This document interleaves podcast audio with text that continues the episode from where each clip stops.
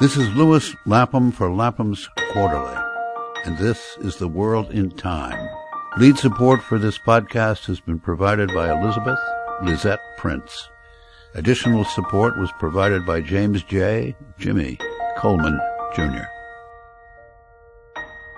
Speaking today with the historian Sarah Churchwell about her new book, Behold America, The Entangled History of America First and the American Dream. The two phrases, Sarah, are much in the news these days, but where do they come from and what do they mean?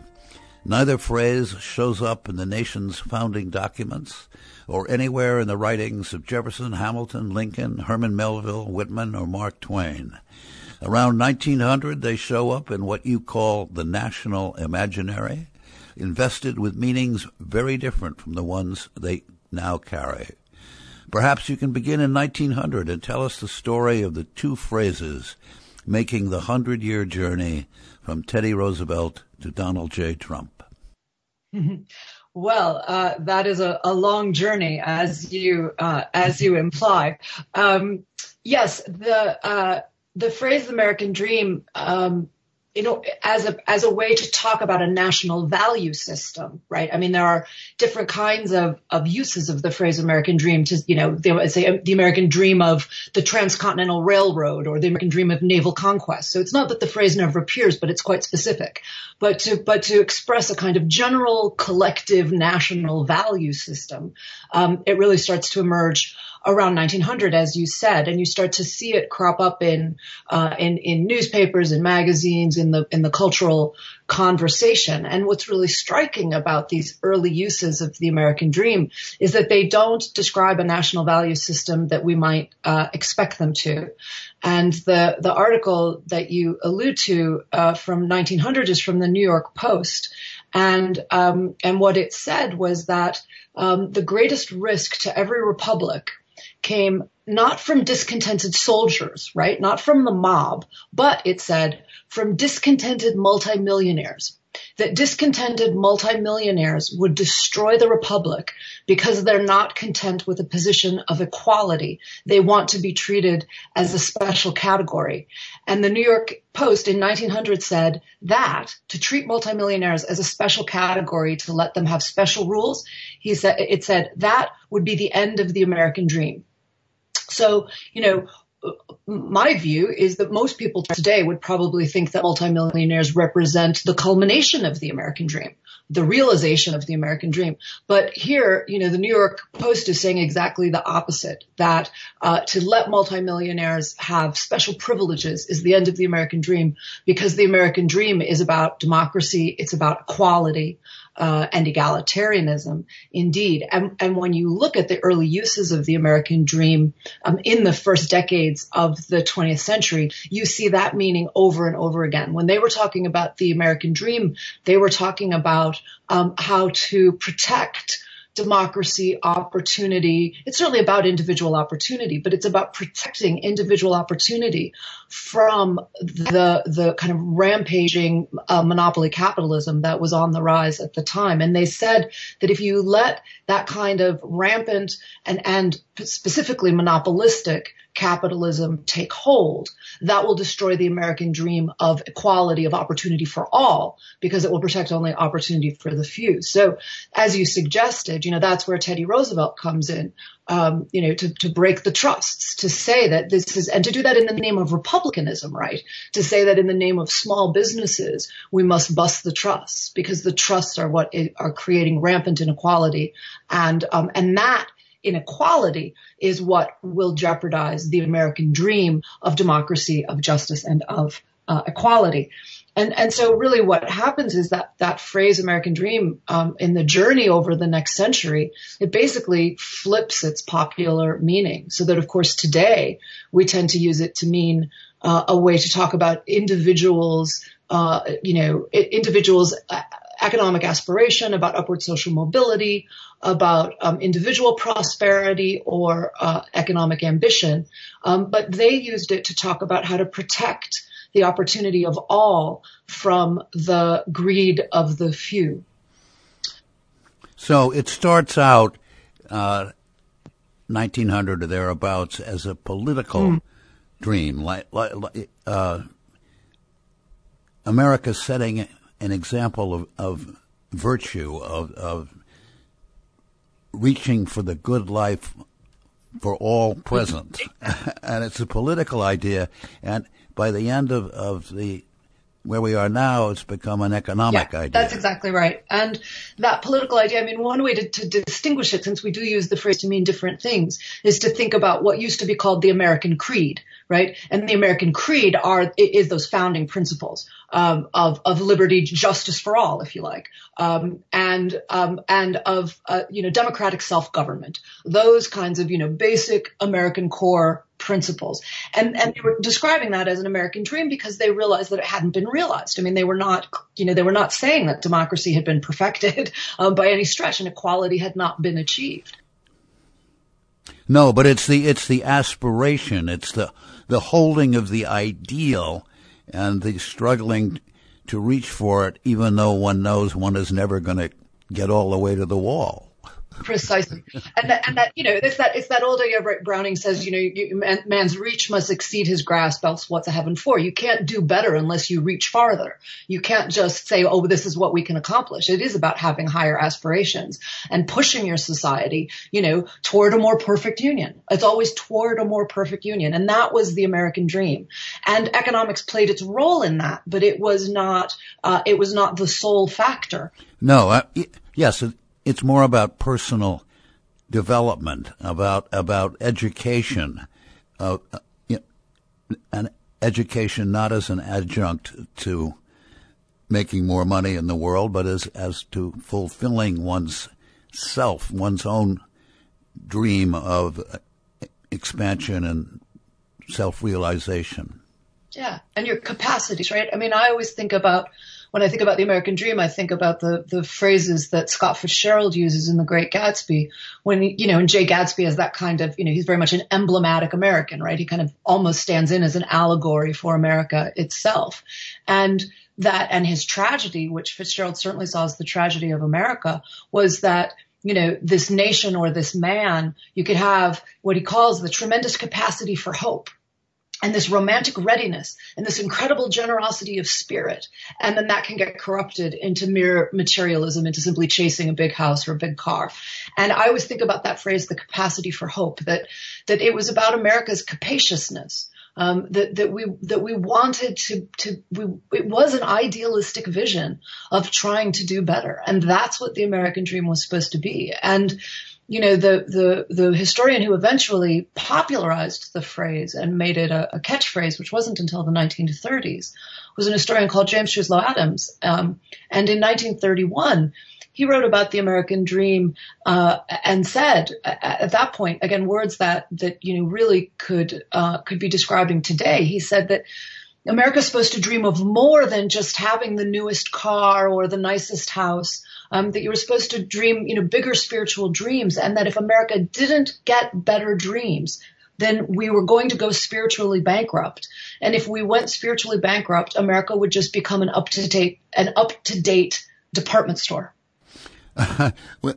well, to my mind, that's where we are now. But the but let's go back up to your other phrase, "America First, and you find that beginning to appear in in the national imaginary, and by national imaginary you mean the way it comes up in conversation among newspaper editors at society lunches. It's part of the common conversation. It's not the particularly the major authors. It, it's the general usage, and so your book you take the two the evolution of the two ideas, two phrases in in uh, running parallel. So let's go back to 1900 with the phrase America First. Yeah.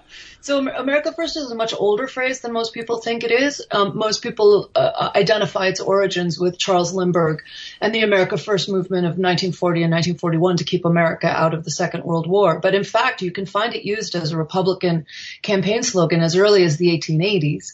And, um, and it was part of a slogan, um, that was, that was a larger, longer slogan rather, that was, um, America First, Last, and all the time. And, and this was, um, it partly emerged as a response to the great waves of immigration um, at the turn of the century, and um, and indeed to earlier uh, waves of immigration in the in the 1840s uh, and 1850s is when the, these ideas start to take place. And, and America First um, had a kind of double-edged uh, uh, vision or approach. I mean, you could use it uh, one of two ways.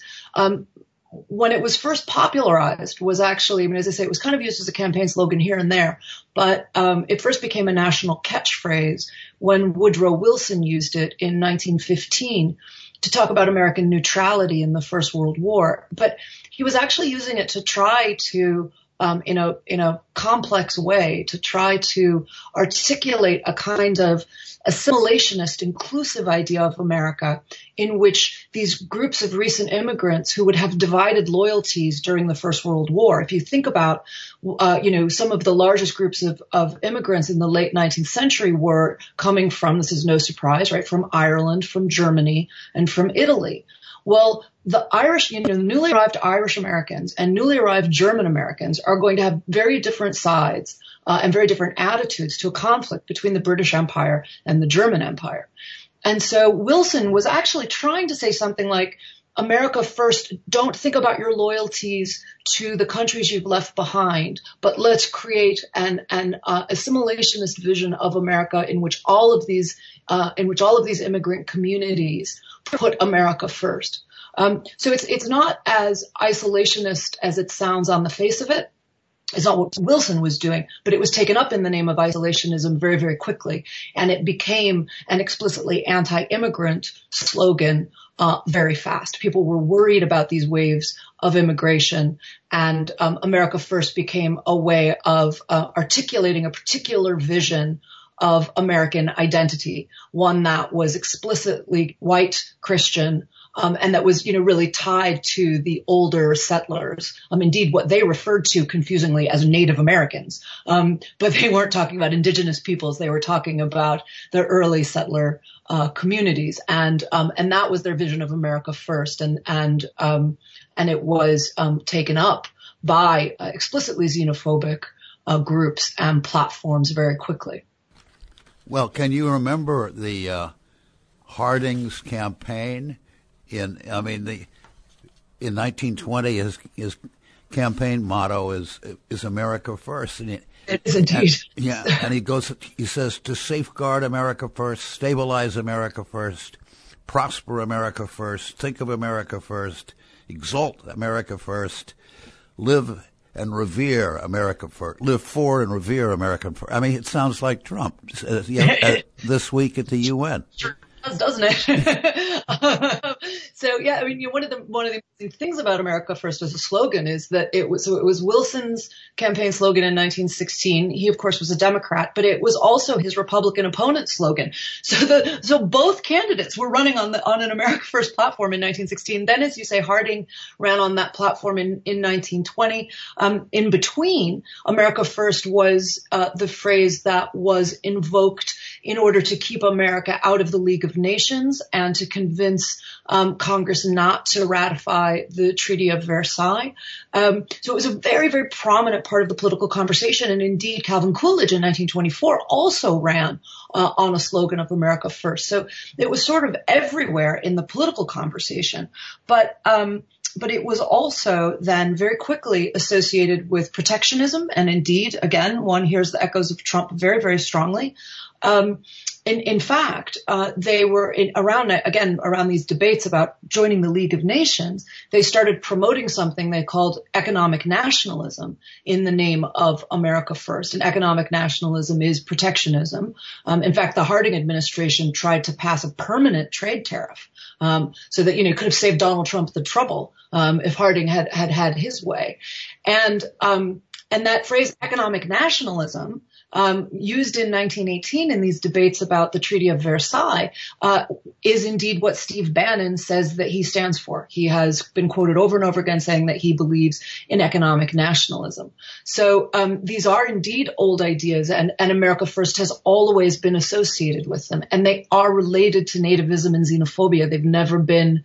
They're the flip side of the same coin. So on the one hand, we don't trust uh, we don't trust foreigners and we want to put our economic interests first and we don't think that cooperation is the way to do that. We don't think enlightened self-interest is the way to do that. We just think we have to circle the wagons and protect our own. And by the same token, in order to circle the wagons and protect our own, we need to keep other people out as well. And so those two do tend to travel in tandem when you have an America First movement throughout the 20th century. Every time that that arose, it was in association with anti-immigration policies and with protectionist economic policies. And, and the, the Johnson Reed Act of 1924, right? Yeah, exactly. Which also was uh, explicitly associated with America First when it was debated on the uh, on the floor of Congress. Um, and and Coolidge, when he signed it into law, said that it was uh, in the name of America First. And the Johnson Reed Act of, of 1924 was the um, the most restrictive immigration uh, um, act in American history. Um, it was it set very stringent quotas based on ethnic origin. It's also known as the National Origins Act. So the idea was that um, there were certain countries that were more desirable than others, and it shouldn't surprise anybody who knows their history um, when they hear that the more desirable countries were Northern European and the less desirable countries were Southern European, Eastern European, African, and Asian. Um, in other words, it was an implicitly and sometimes explicitly white supremacist uh, movement. It was associated with an idea called Nordicism, um, the idea that Nordic peoples, which didn't just mean people from Norway, but meant anybody from Northern Europe, again, broadly Caucasian, Anglo-Saxon, white, blonde, um, you know, blue-eyed. And so basically they used Nordic the same way that the, that the Nazis used Aryan.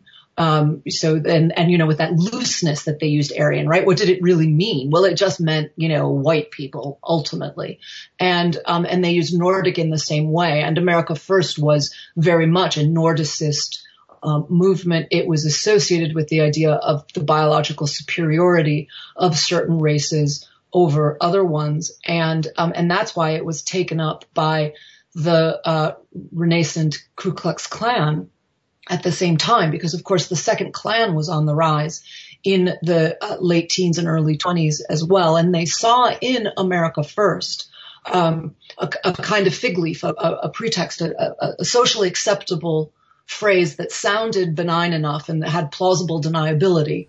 That, so that's the motto of the Ku Klux, of the, KKK. of the KKK. It's also the motto of the Hearst newspapers. It is indeed, and it was um, it was also associated with a couple of other uh, kind of what we would call, you know, dog whistle phrases. Um, they said, um, you know, the KKK would march um, with banners, and this is from the early 1920s. They would march with banners that said "America First," that said 100% American, um, that said white supremacy, um, racial uh, race purity, right? So they were very clear about what they stood for, and they used America First as a as a slogan for um, for all of those ideas. And, and it's important to remember that although the KKK was a secret organization, it was not a fringe organization. It was not marginal in the 1920s. They got an enormous amount of political power. And, uh, you know, they boasted in the mid 20s that they had mayors from Portland, Maine to Portland, Oregon. And that, you know, and of course they had the greatest concentration of membership in the Midwest, not in the deep South. So they had, you know, in Indiana, uh, members of the KKK um, in the 20s would, you know, kind of march with their with their hoods off and their robes open, you know, kind of proudly announcing that they were members of the Klan. And um, and it's and so I think it's really important to recognize that this phrase "America First, um, as I say, it always is tied up with xenophobia, nativism, and with the idea that a certain a certain type of white American identity is is the only type of America that will be permitted, that that's what's going to define America and that nobody else counts quite as much. All right. So uh, across the, across the hundred years then of the two phrases, America first, more or less holds its shape uh, from then to now, some slight amendment and revision, but more or less holds steady. But the phrase American dream if it goes through changes and evolves. I mean, in the first 1900, 1920, it, it, it, it's moral idealism, and and then in the 20s, uh, what happens? It, it begins to shift yeah. toward toward money. Yeah, exactly. Um, and you know, it's not surprising that you know, since it is talking about a national value system, that as those values start to shift, so would the phrase. Um, and indeed, in the in the 20s, as you say, I mean, it's a it's the obviously the time of of the boom. Um, people were declaring that prosperity was here to stay, and the American dream increasingly started to take a material shape. Um, to look like having, you know, a nice car and a nice house and, and that maybe you could get, you know, not just, not just be, be reasonably prosperous, but that you could be filthy rich. Um, and that that starts to, that these kind of, you know, grandiose dreams start to start to take hold. And it's a it's a um, a decade that was characterized by a very uh, explicit um, worshiping of business. Um, and I and I don't use the word worshiping there as a as a loose metaphor. I mean it quite specifically. It was um, P- Coolidge said things like, you know, uh, um, a factory is like I think he said it was like the altar of a temple, and that the people who worked there went to worship there. And um, you know, people said the the the religion of America is business. This is our this is our value system. Well, I mean, you know, all you have to do is walk around America. I mean, the banks are all look like uh, Greek temples. Well, exactly, exactly, and it is a temple of business, right? And that's why, um, you know, in say, you know, I've already mentioned it, but it tends to come up a lot in the context of the American Dream, um, The Great Gatsby. In that famous sentence where Fitzgerald says that Jay Gatsby is uh, is his father's son, right? He's an American, you know, he's the, he's the son of an American God. And he says, so he must be about his father's business, the service of a vast, vulgar and meretricious beauty. And, you know, that emphasis on the word meretricious there, you know, the idea that something is, is, you know, superficially beautiful, but actually tawdry and rotten at its core and worthless. Um, that, that increasingly America was worshiping the wrong thing. Um, and that's why I think it, it's a really telling detail at the end of The Great Gatsby, you know, that famous ending of the novel that so many people remember. But in my experience, they tend to misremember it and to think that when Nick goes out onto Long Island and he imagines the first settlers coming uh, to land on America and those sailors, he people tend to think he's remembering the Puritans. Um, but of course, Fitzgerald knew his history and he knew very well that the, the Puritans didn't land on Long Island. Um, and what he has Nick imagine is the Dutch sailors who landed on Long Island, the first, uh, the first uh, um, Dutch uh, uh immigrants, and that, of course, is to make that association with mercantilism. It's precisely not the people who came here for religious belief that Fitzgerald wants us to remember, but the people who came seeing America as a get-rich-quick scheme, and and that and that in the 20s, um, Fitzgerald's not alone in this. Sinclair Lewis writes about it as well. Many of the great writers of the time uh, saw that this was happening, and um, and and they write furious satires of the way that America is shrinking its ambitions and degrading its aspirations and its ideals um, to the point where all it's doing is chasing filthy lucre. All right, so, but that's pretty much where we are now. I mean, I mean, I mean, Reagan. Part of his campaign is he wants to make America great again as the place where somebody can always get rich. I mean, yeah. that was one of his yeah. appeals, and and that's the same pitch that was is is made by Trump. Trump, yeah. I mean, made it very clear that from his point of view, money was the good, the true, and the beautiful. Yeah. yeah. and so, it's all right. I mean, I mean, what other conclusion you draw from from the uh, following the progress of these two phrases over the you know, over over over a century. I mean, well, there there are I think there are several. I mean, um, for me, one of them is that. Um, that to realize, you know, I hear people saying um, things like, you know, America's never been as divided as it is today. And I, and I sympathize with that feeling. I understand why people feel that way. And certainly the nation is in a very divided and very polarized state and nobody sane would dispute that. But, um, but it isn't true that it's never been this divided before. I mean, after all, we did fight a civil war. Um, so, you know, the America has always uh, um, struggled with these divisions, and um, you know, and I think there are a couple of reasons for that. I mean, one of the ways that I think about it is that You if you think about our, we have, we're a country with two Genesis myths, not one, but two. We have the Pilgrims landing at Plymouth Rock, and then we have the founding fathers writing the Declaration of Independence and the Constitution. And the, and one of those is a theocratic, you know, explicitly theocratic story about um, a particular kind of religious belief, um, about the Puritanism that would evolve into evangelicalism and uh, and and a society built on that and run by that by that authority. Um, and then you have the the America that's established out of the liberal Enlightenment European continental tradition, with you know Jefferson, Madison, and Hamilton drawing on the thinking of continental philosophers. And those two stories of America are both legitimate and they're pretty hard to reconcile. You know, I mean, they're not quite mutually exclusive, but they're close to mutually exclusive. And so, you know, I feel like those divisions in America, we've never, we have never been a United States. There's a reason why the Constitution says we're moving toward a more perfect union, that, that sense that it will never be perfected. Um, so I think it's instructive and in some weird ways weirdly hopeful. I don't, I'm not urging complacency on the contrary, but to realize that we've always been divided and we've all and we've had these you know moments where the rifts really show themselves and the and the and the chasms are deep. And then we've had to find some way to come together again. And the way that we have done that in the past um, has you know basically it has kind of in my view it's a it's a little bit oversimplified but you can fairly say that these um, that these debates and conflicts and, and divisions basically boil down to a kind of America first view of the United States and an American dream view of the United States as a as a as a liberal democracy and, and liberal I mean in the 18th century sense, um, not as opposed to conservative, but a, but to mean free, right? A free democracy um, of, of self-governing people, and um, and and that that American dream is what we have to keep recovering. I mean, it it seems to me important that the you know, the, the, the man who popularized the phrase the American dream, James Truslow Adams, he said that it, that every generation would need to renew it. And I think he's right. And I think we lost sight of that. And, you know, you, you can say, well, Reagan did that in the 80s. And it's like, okay, well, Reagan did that in the 80s, but what's our American dream? Right. I mean, I, I, I agree with you. I mean, every generation has to reinvent what it means by the American dream. What it, what is its ideal?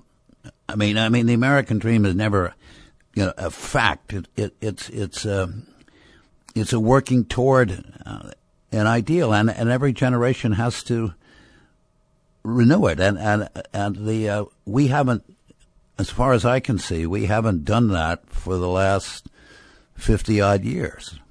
That's my view as well. And so that's what I think is that it is that it, it sort of it, it it gradually kind of fossilized and in and in fossil, you know, it, it didn't keep adapting um, to changing value systems, and um, and we just inherited this one version of it that told us this is what you're supposed to want and this is what you're supposed to dream. And and one of the things I say in the book is I feel as an American like that means I inherited this diminished dream. I inherited this kind of world of diminished possibilities and it was amazing to go back in the past and discover that their idea of the American dream was what we would call social democracy. And, you know, and, and one of the conclusions I draw from this, I should say that I think is really important is, you know, I can't count the number of times that I've heard, um, you know, right wing pundits and, and commentators say that the American dream is intrinsically, inherently about free market capitalism, and that any curbs on that um, are antithetical to the American dream. That it is that the American dream is inimical to any kind of regulated capitalism or to any kind of social democracy, any kind of welfare state.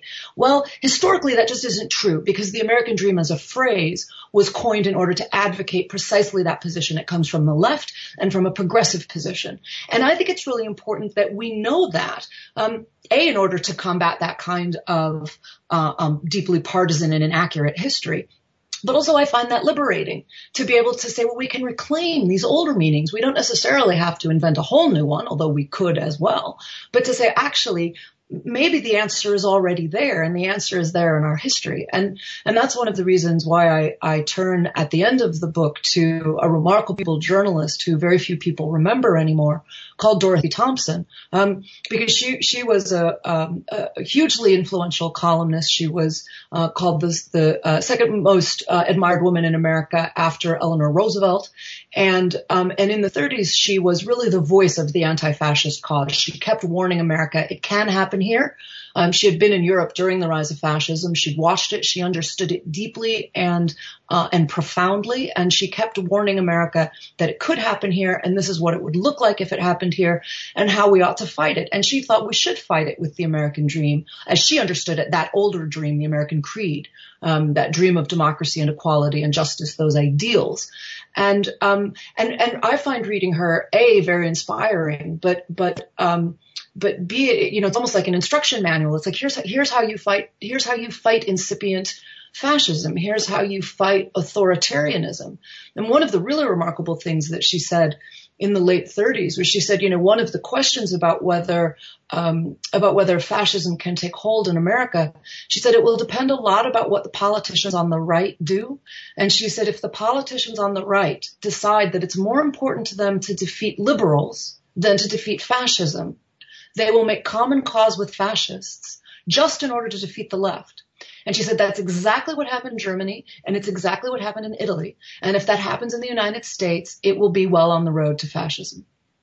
And, you know, those are kind of chilling words to read right now. Um, I mean, you know, we're speaking indeed as, um, as there is, you know, testimony about a Supreme Court nomination, um, you know, happening and, and these, these, uh, these very alive questions about the, about the role of Republican Congress in upholding what, you know, many of us see as deeply, deeply, deeply, uh, um, problematic to say the least, um, choices by the current president, you know, to declare that that journalists are the enemy of the state, um, and to have a, a, to have a conservative, so-called conservative uh, government, to have conservative lawmakers, um, you know, go along with that just to stay in power. Um, to me, that's exactly what Dorothy Thompson was warning against. They would rather defeat Democrats than defeat fascism. And she watched that happen across Europe. And she said, of course it can happen in the United States. So for me, you know, there are all kinds of reasons to study history. On the one hand, it gives you hope. On the other hand, of course, it's frightening. But I think most of us are trying to make sense of what's happening. And it's not alarmist to recognize these parallels and to say it doesn't have to be identical. Um, you know, he doesn't have to be Adolf Hitler for us to say that this is unacceptable. And, um, and indeed that Hitler didn't start out Hitler. Um, and my personal feeling as a citizen and as a voter is that I'm not prepared to give him the chance to find out whether he's like Hitler. Um, all the evidence I have is that you know we should stop him while we can.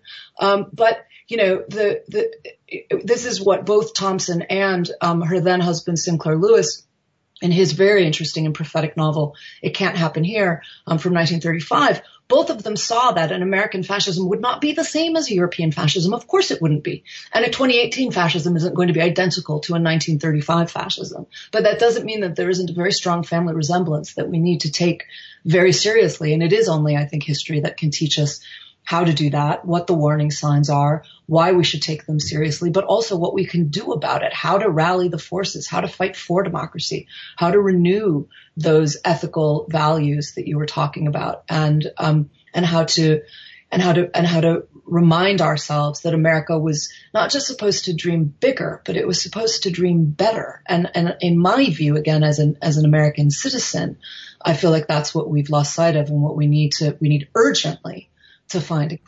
One of the many reasons to read your fine book, and thank you very much, Sarah Churchwell, for talking to us today about your new book, Behold America, with the subtitle, The Entangled History of America First and the American Dream. Oh, well, thank you very much for having me. Lapham's Quarterly brings voices from the past up to the microphone of the present. Save more than 30% off the cover price and subscribe today for only $49. Visit laphamsquarterly.org slash podcast for more details.